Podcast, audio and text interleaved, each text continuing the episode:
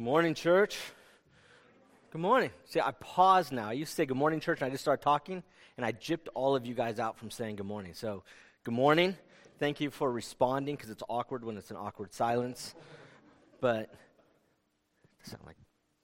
But anyway, good morning. Um, my name is Kendrick, and I'm the pastor here at Calvary Church. And just wanted to, um, this morning, we're going to continue our study of looking at the church. So we started a, our new year. We know uh, Scripture tells us that Christ gave his life for the church, if we read in Ephesians. So the church is important. So I thought this year we would start off the year by just looking at the church. We're just going to do a short little study, but I think this was a good time with all that is going on just to refocus our attention to the church. And if you remember, two weeks ago, we looked at the church and we looked at our connection, our responsibility to the church. And to sum up that sermon in just one sentence, and some of you are asking why didn't I do this two weeks ago, but to sum it up, man, you need the church, right? Just individually, you need the church. You need to be a part of the church.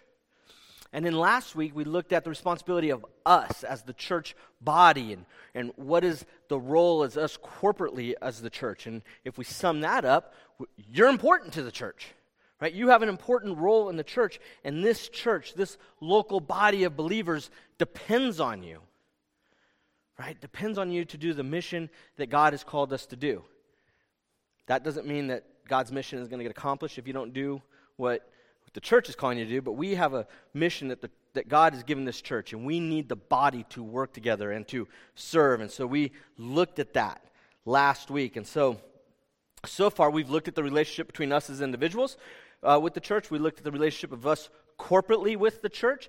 And so today, I just want to spend some time and look at what our relationship as a church is with the community. What is our ministry and our purpose to the community?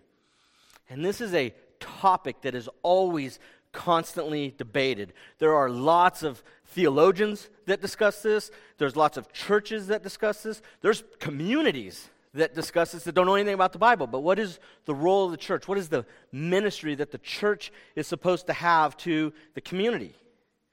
Right? Some people say that we are just supposed to be a organization that provides social services to our community. So we just go around and just do social services. Other people, the other extreme side of that, say, hey, we're just supposed to get into a little holy huddle and just minister to each other and just watch our community fall deeper and deeper into sin.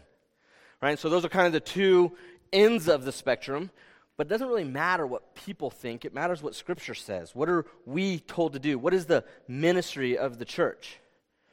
And as people who follow Scripture, if people believe in the inerrant word of Scripture, we are lucky that Paul was inspired by the Holy Spirit to include the ministry of the church, right? What is our purpose in a letter that he wrote to the churches in Corinth?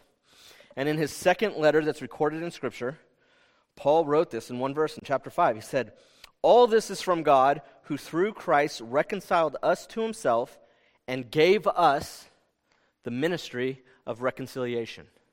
He gave us the ministry of reconciliation. So, right there, we see that we have the ministry of reconciliation. So, right off the bat, great, what does that mean? right? That, that it doesn't help if we don't know what it means. And so, to help understand this, I just want to put this letter that Paul is writing into some context so that we have context as we look deeper into this, as we look at this uh, letter that he wrote. So, as I've already told you, it's labeled Second Corinthians. So, we know Paul was writing this letter to the churches in Corinth. And in this portion of this letter, which actually starts in chapter 4, he's talking about why he's encouraged to do ministry in the fallen world, why he is encouraged to continue to please God and to serve God in this fallen world. And in the beginning of chapter 4, Paul starts off with that God is bringing light into the world. Right? God is bringing light into the world. The light and glory of God has shone on the people by the face of Jesus. Right? So God is bringing light into the world. We see that in the face of Jesus. Then Paul continues stating that the resurrection of Jesus reveals the power of God. And then in chapter 5, Paul talks about how because of his faithfulness, when I say his, because of God's faithfulness, our hope in the future kingdom to come should motivate us to serve Christ, to serve our Savior, to serve our Lord, to serve our King because of his faithfulness. And he said, hey, this new kingdom is going to be established. We don't have to guess what's going to happen in the future, but we can have full assurance that God, that Jesus is going to reign supreme. And so that's all of those things are, are captured in the first couple words of verse 18 when it says, All of this is from God. That is what he is talking about. He's talking about him, God bringing in the light. He's talking about by his power these things are going to happen. He's talking about by his faithfulness we can be assured. And as we look through those things, we realize we don't have a role in any of those things. Those are all things that are being done by God. And I think that's really important to understand when we start to look at what the ministry of reconciliation is. What is this, this ministry that He has given us? Right? So let's keep that in mind. Let's keep that in mind that God, these are things that God is doing as we read Paul's entire thought. And we're just going to read these two verses. It says, All of this is from God, which we just covered, who through Christ reconciled us to Himself and gave us the ministry of reconciliation that is, in Christ, God was reconciling the world to himself, not counting their trespasses against them, and entrusting to us the message of reconciliation. So, when we look at reconciliation, we heard it a couple times in that passage. That is a phrase that Paul uses in many of his letters, that we see him use several times in his letters. And it is simply when he's talking about the, rec- the reconciliation, he's talking about the gospel of Jesus Christ. He's talking about Jesus' life and his death and his resurrection. And so he summarizes that by saying we have been reconciled, or that we are to be reconciled. And then in verse 19, Paul describes exactly what reconciliation means reconciliation is that in Christ, God was reconciling the world to himself, and this is what it means not counting their trespasses against them. So when we talk about reconciliation, that is what we are talking about. Throughout Scripture, the Bible makes it very, very clear that people are sinners, and that by our nature we are sinners, and by uh, action, by what we do, so by our word and by our deed and by our thoughts, that we are sinners. And because of that, we have alienated ourselves from a perfect and holy God. Right? Because of our sin, we are separated from God. And this prevents all of us from a relationship with God. Because if God is holy and we're not, and we come to God, then God is not holy and perfect and pure anymore. And so is that sin that separates us right? Because God is too perfectly holy to have anything to do with sinners except to reject them and damn them and punish them for all of eternity. But God, right? But God, two best words that we'll see in Scripture, but God Himself has made it possible for sinners to be saved, for sinners to be cured, for sinners to be reconciled, to be made right with Him. And that is the good news. And when we talk about gospel, that's what it means good news. And that is the good news that God made a way for us to be reconciled. The good news is that the hostility with God between us and Him can now end. It can end now and forever. And it's all based upon this provision of reconciliation. We read about this in 2 Corinthians chapter 5, and this is what's important to look at when we talk about reconciliation. Reconciliation is not something that we do, it is something that God has already accomplished. Right? Reconciliation is not something that we do with the Father, it is something that God has already accomplished. And as the church, our ministry to our community is the ministry of reconciliation. Right? And what that means is that we are to tell our community what God has already done. Right? We are to share the goodness of God. Right? Some churches think that they are responsible, right, for bringing light in their community, that it depends on them to bring light into their community, and they'll send out the five or ten steps on how to bring light into the community. They think it's by their power that God will win, and that if we just sit here and, and don't do anything, God's going to lose.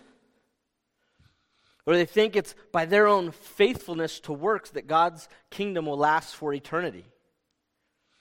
And here's the problem is that when churches have that mindset, the church becomes nothing more than another self help or self absorbed entity in that community. It becomes just like everything else. However, reconciliation with God can only be done by God. Right? The ministry of reconciliation that we have been given as a church is not to tell people you need to make peace with God. You need to make peace with God. It is to tell people God has already made peace with you. Right? God has already done it. And this is the gospel that by God's grace we are reconciled. Not by anything that we have done or said, but it is by God's grace that we are reconciled. When I was reading up on this passage, Scottish preacher James Denney he said this He said, At the bottom, the gospel is not good advice, but good news. It is not good advice, but good news. And so, as a church, how do we do the ministry of reconciliation with our community? How do we tell them about the things that God has already done?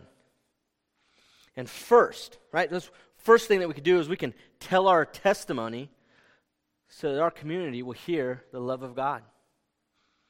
And as a, a pastor, whenever I bring up the word testimony and I talk to people about sharing their testimony, automatically we start thinking of the worst person that we know that is now serving Jesus somehow, right? We think of some mass murderer that like kicked puppies every time he walked to school, that stole candy from kids, but now this guy is on some leper colony island in some godforsaken country, winning thousands of people to Jesus, and we think of that and we say, "Oh, I don't have a good testimony." Right? I don't I don't have anything to share. But we have to remember that our testimony is not about us. It's not about what we have done. It's not about what we did. It is strictly about what Jesus did in our lives.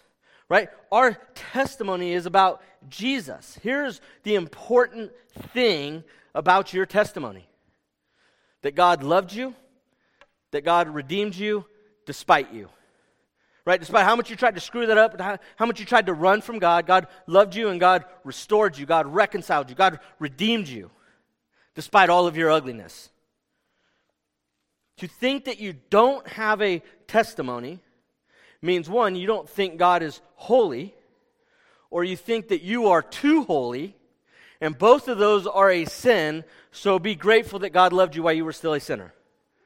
Right? you you think God isn't holy enough, so it's like, ah, it's okay if I'm a little messed up. Or you think I'm not messed up at all, I'm just as good as God. You're wrong. Right? God has loved you and reconciled you, made a difference in your life. And so we are grateful that God loves the sinner. I want you to look at what Paul wrote in chapter 5. Uh, he wrote this to the church in Rome. In Romans chapter 5. I'm going to begin in verse 6. Paul writes this For while we were still weak, at the right time, Christ died for the ungodly.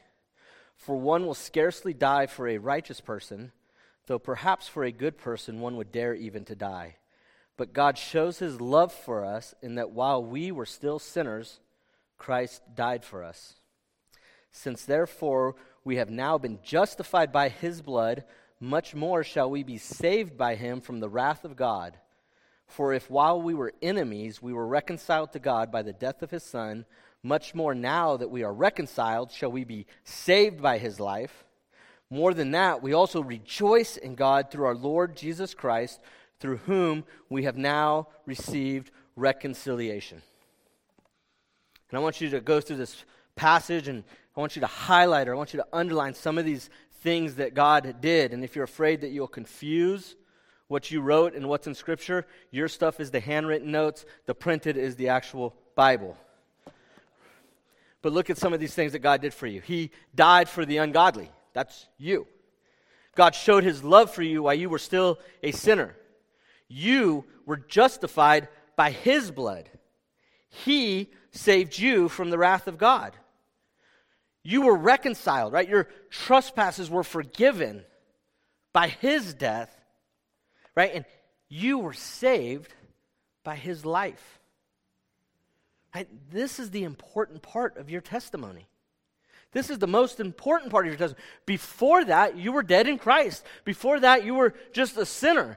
And after that, you're a child of God. You are a sinner that is made righteous. Right? We all start at the same spot. And then when God works his magic, we end up in the same spot. But it is this part in the middle and God's love that we need to share with our community. Our community needs to know that Jesus loves and reconciles all sinners, not just the sinners that are like on the FBI's top 10 most wanted list. Right? He, he, his love will reconcile the detestable, the murderers, the sexual immoral, the idolaters, the idolaters, the cowardly, the prideful, even those who think they don't need the blood of Christ, right? The ungodly, that's all of those without Christ. He rescued you, He reconciled you, and guess what? He will reconcile, reconcile other people that are like you. He'll reconcile other people that have a story like yours. Right, out of the 4 million people in LA, let's just pretend for a minute that all 10 of the top 10 FBI's most wanted are in LA. Guess what? There are still 3,999,990 people who you can start to share your testimony with, who you got a point to work from. You could say, like you, I'm not on the FBI's top 10 most wanted list. Right? We've got something in common. I've got a story I could tell you about what God has done for me. A powerful testimony is not based on you, but it's based on what God has done in your life. What God has done for you and what He is continuing to do for you. In our community, when they hear your testimony, they will hear about the love of Christ. That by His love, they too can be reconciled to be in a relationship with their Creator. All right, so that is one way, and that is the easiest way as we move through these. That is the easiest way that we can do this ministry of reconciliation with our community. It is to share our testimony of God's love in our lives, to share our testimony of what God has already done. And the second thing that we can do is we could be united in Christ so that our community will see the power of the cross. This is something that the church gets wrong way too often. If you just look through the community, if you look through the nation, if you look through the world, the church struggles with this. We have all these descriptors on Bible believing churches. We say this is a, a, a political affiliation Bible believing church. This is a this type of church. This is this. No, no, no. Churches should just simply be known as a Jesus church. Right? I am a Jesus church. I go to a Jesus church. The people here are united by Jesus. Not where they fall on the political spectrum, not what they think about mask or contemporary music or traditional music. The cross killed all of those hostilities that people try to put between us. We are united simply in the cross. We are united in Jesus by the cross. That is it. Not long ago, I was invited to this gathering at an Indian church. Okay? If you guys look at me, if you can see me, I clearly was the minority in that group. I don't speak English. All right, I'm sorry, I don't, well, I don't speak English really well either. I, don't, I don't speak, they were actually speaking several languages, and I didn't speak any of them. I didn't know what was going on. I didn't know anybody there. The family that had invited us hadn't shown up yet. Because guess what? Ethnic churches, they run late too, right? So nobody was there that I knew, but there was this group of people, and they were talking. I had no idea what they were talking about, but there were some that were talking in English and they were talking about cricket. I still had no idea what they were talking about.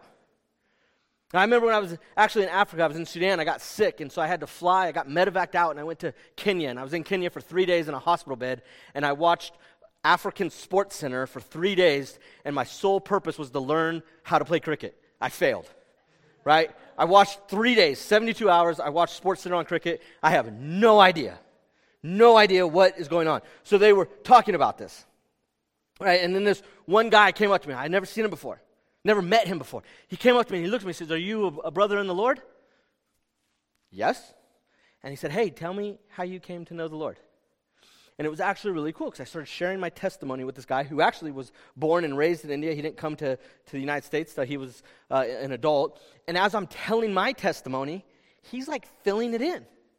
And we're realizing that, like, hey, we have a similar testimony. We have a similar of what God has done. And we're sitting there and we're kind of, it was, it was kind of a unique experience. It was so awesome.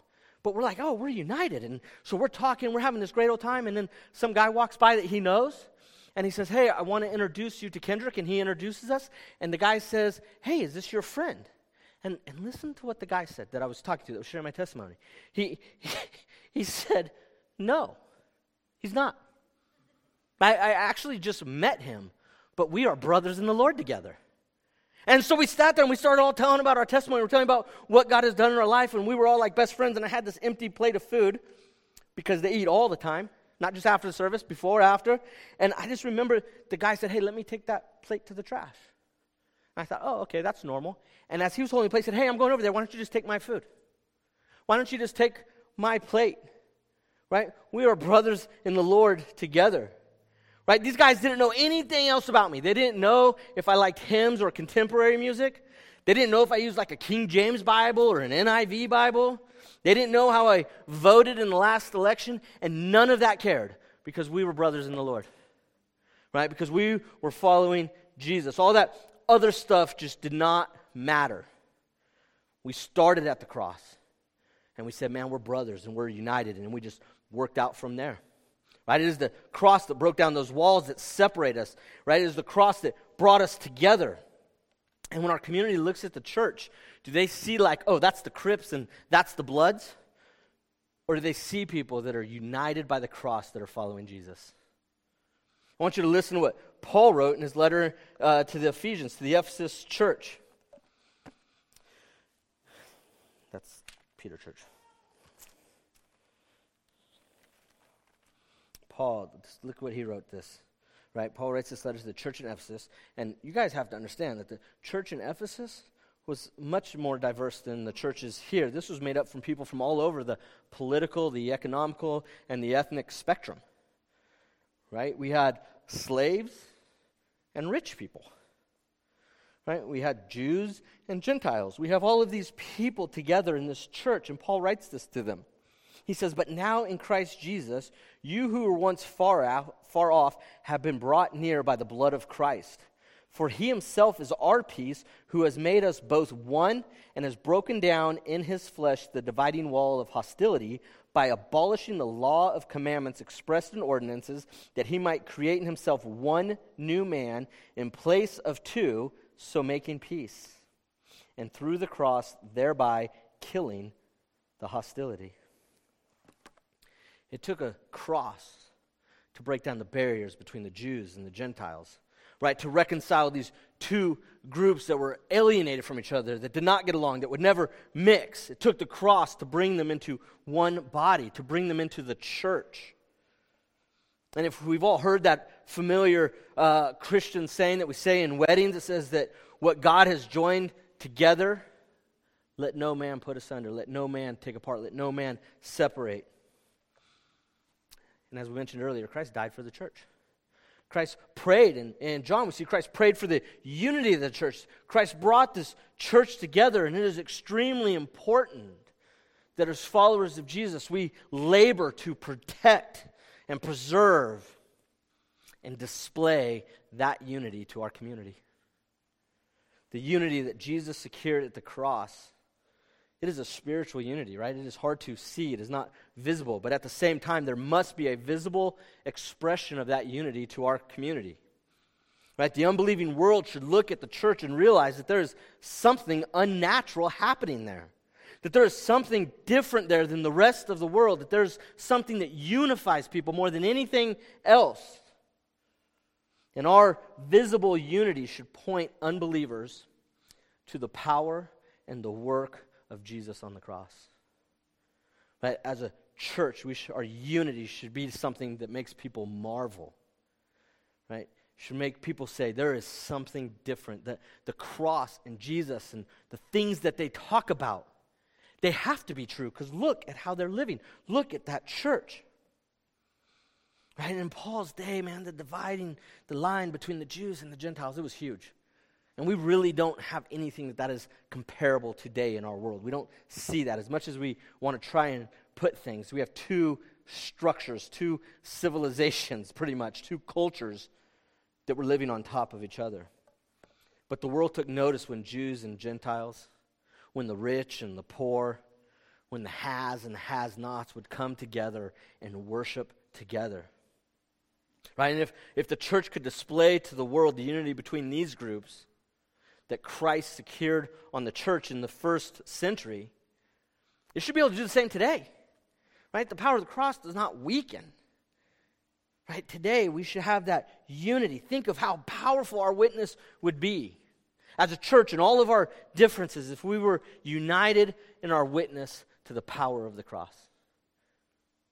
Think of our testimony. Think of what that says to the world. When people want to come in and divide us, and we just start off by saying, well, we just follow Jesus. Right? We just lift Jesus up.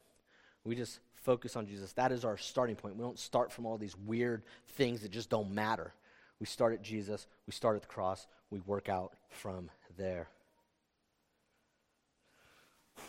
So we do ministry of reconciliation when we share our testimonies, right? And our communities will hear the love of Christ and what he has done in our life. Right? And we are united in Christ. Our community sees the power of the cross. Right? This isn't something Jesus is going to do. This is something that Jesus has already done.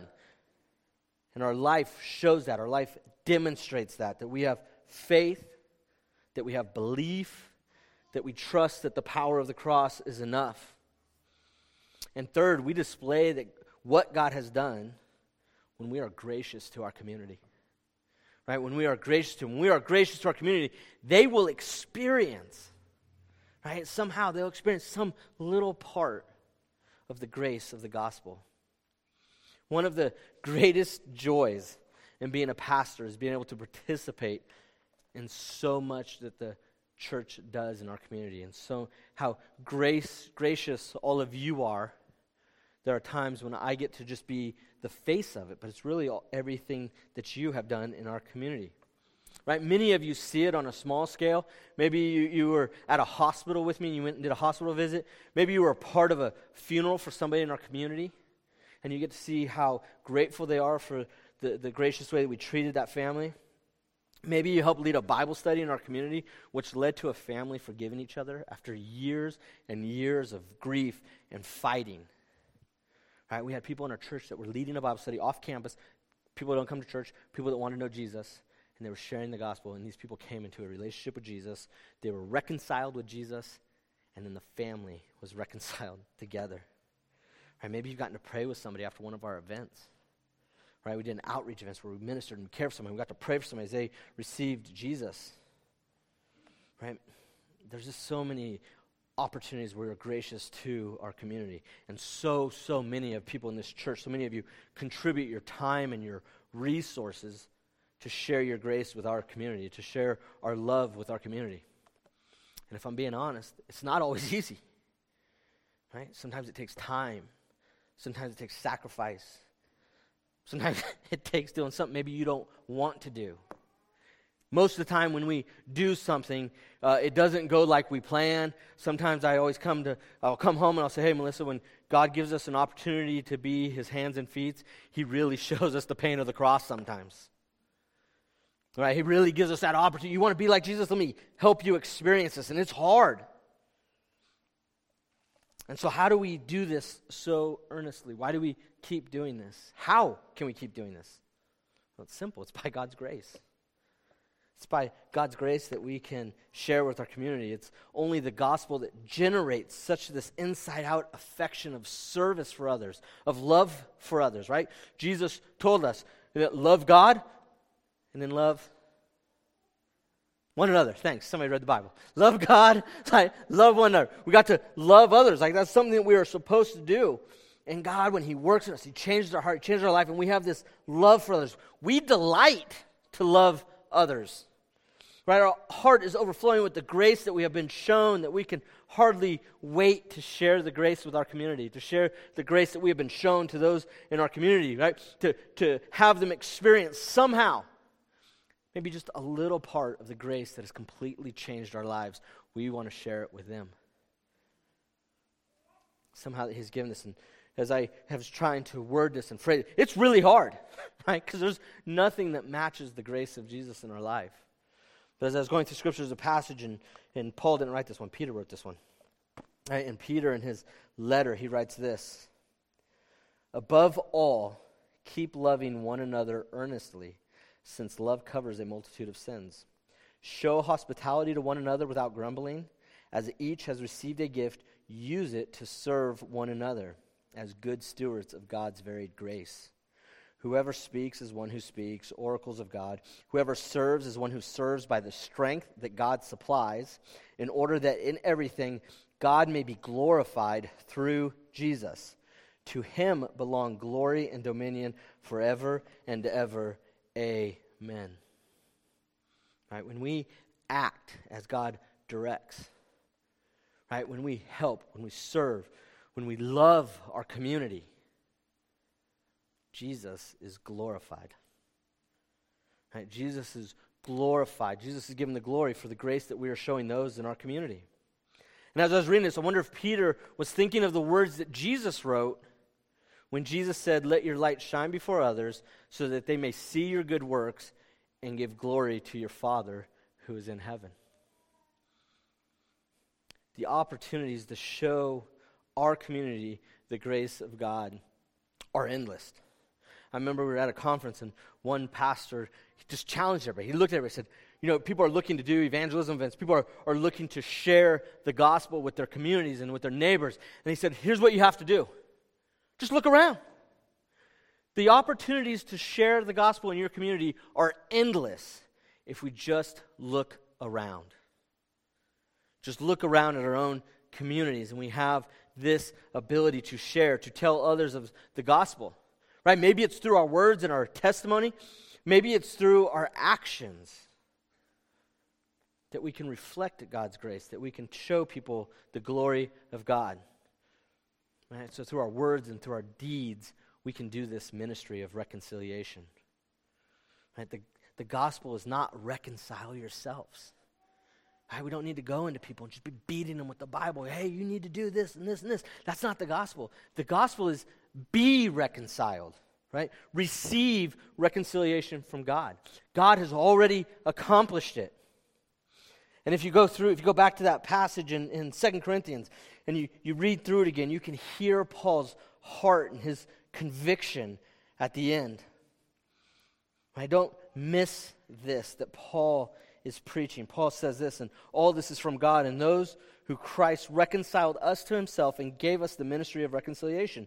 That is, in Christ, God was reconciling the world to himself, not counting their trespasses against them, and entrusting to us the message of reconciliation. Listen to this plea that Paul makes in verse 20. Therefore, we are ambassadors for Christ, God making his appeal through us. We implore you on behalf of Christ, be reconciled to God. Right? Be reconciled. That is our plea to our community that you would be reconciled to God, that you would look, that you would see, that you would experience what God has already done to reconcile you, which God has already done to make things right. Right? We are in a we're in Los Angeles, California. Right? We're in a, a community that you don't have to look far to see people that are hurting, to see people that are searching for answers, to see people that are looking for hope. And we have a ministry of reconciliation. You know what we have to do? We have to tell them where that hope is. We have to show them where that grace is.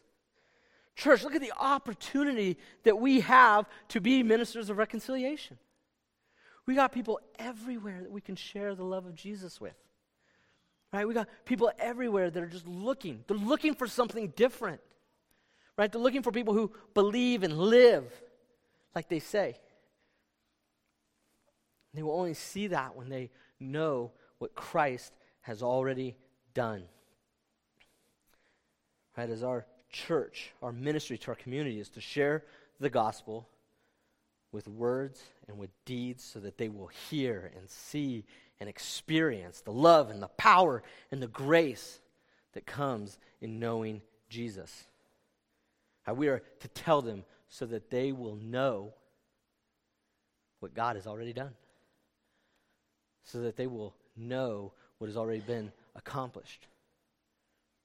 Because sometimes we talk about reconciliation, we think about us, and we know we can't do it.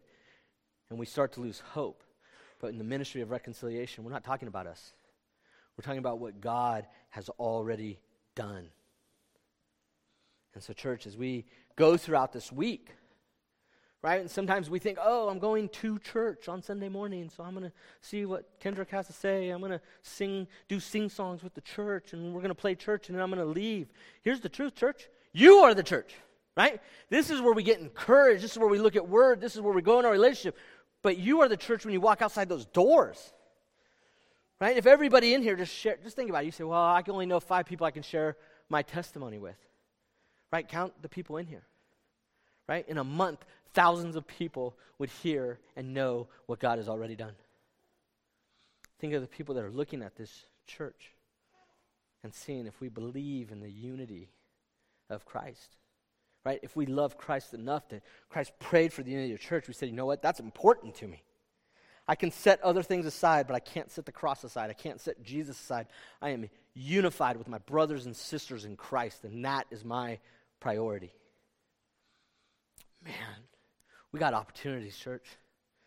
We got opportunities to tell people and to show people the love of Christ and what Christ has already accomplished. So when we leave today, you don't stop being the church. You don't leave the church. Right? When you leave here today, we go out into the world to be the church. Right? And to practice like a doctor practices medicine. We get to go out into the world and practice the ministry of reconciliation and to tell people about the work that Jesus has already done. Dear Heavenly Father, we are so grateful for this building that we can come to, that we can be encouraged, that we can worship. Lord, we are so grateful for the work that you have done that called us to you, that allowed us to be a part of the body, that allowed us to be the church. And Lord, we just pray that when we walk outside these doors, we would be the church. Right? That you would open our eyes to see people and to love people the way that you did, the way that you do. That you would give us the strength right, to, to serve and to work and to show others the same grace that you showed us. Lord, we pray that when we go out there, we would be able to just, just sing of your praises to the, the masses of how great and how glorious, glorious you are. Lord, we pray that when we leave here, we would be the church and speak of the reconciliation and the work that you have done for each of us. Lord, we love you and we thank you. And it's in your Son's powerful and gracious and merciful name of Jesus that we ask all of these things. Amen.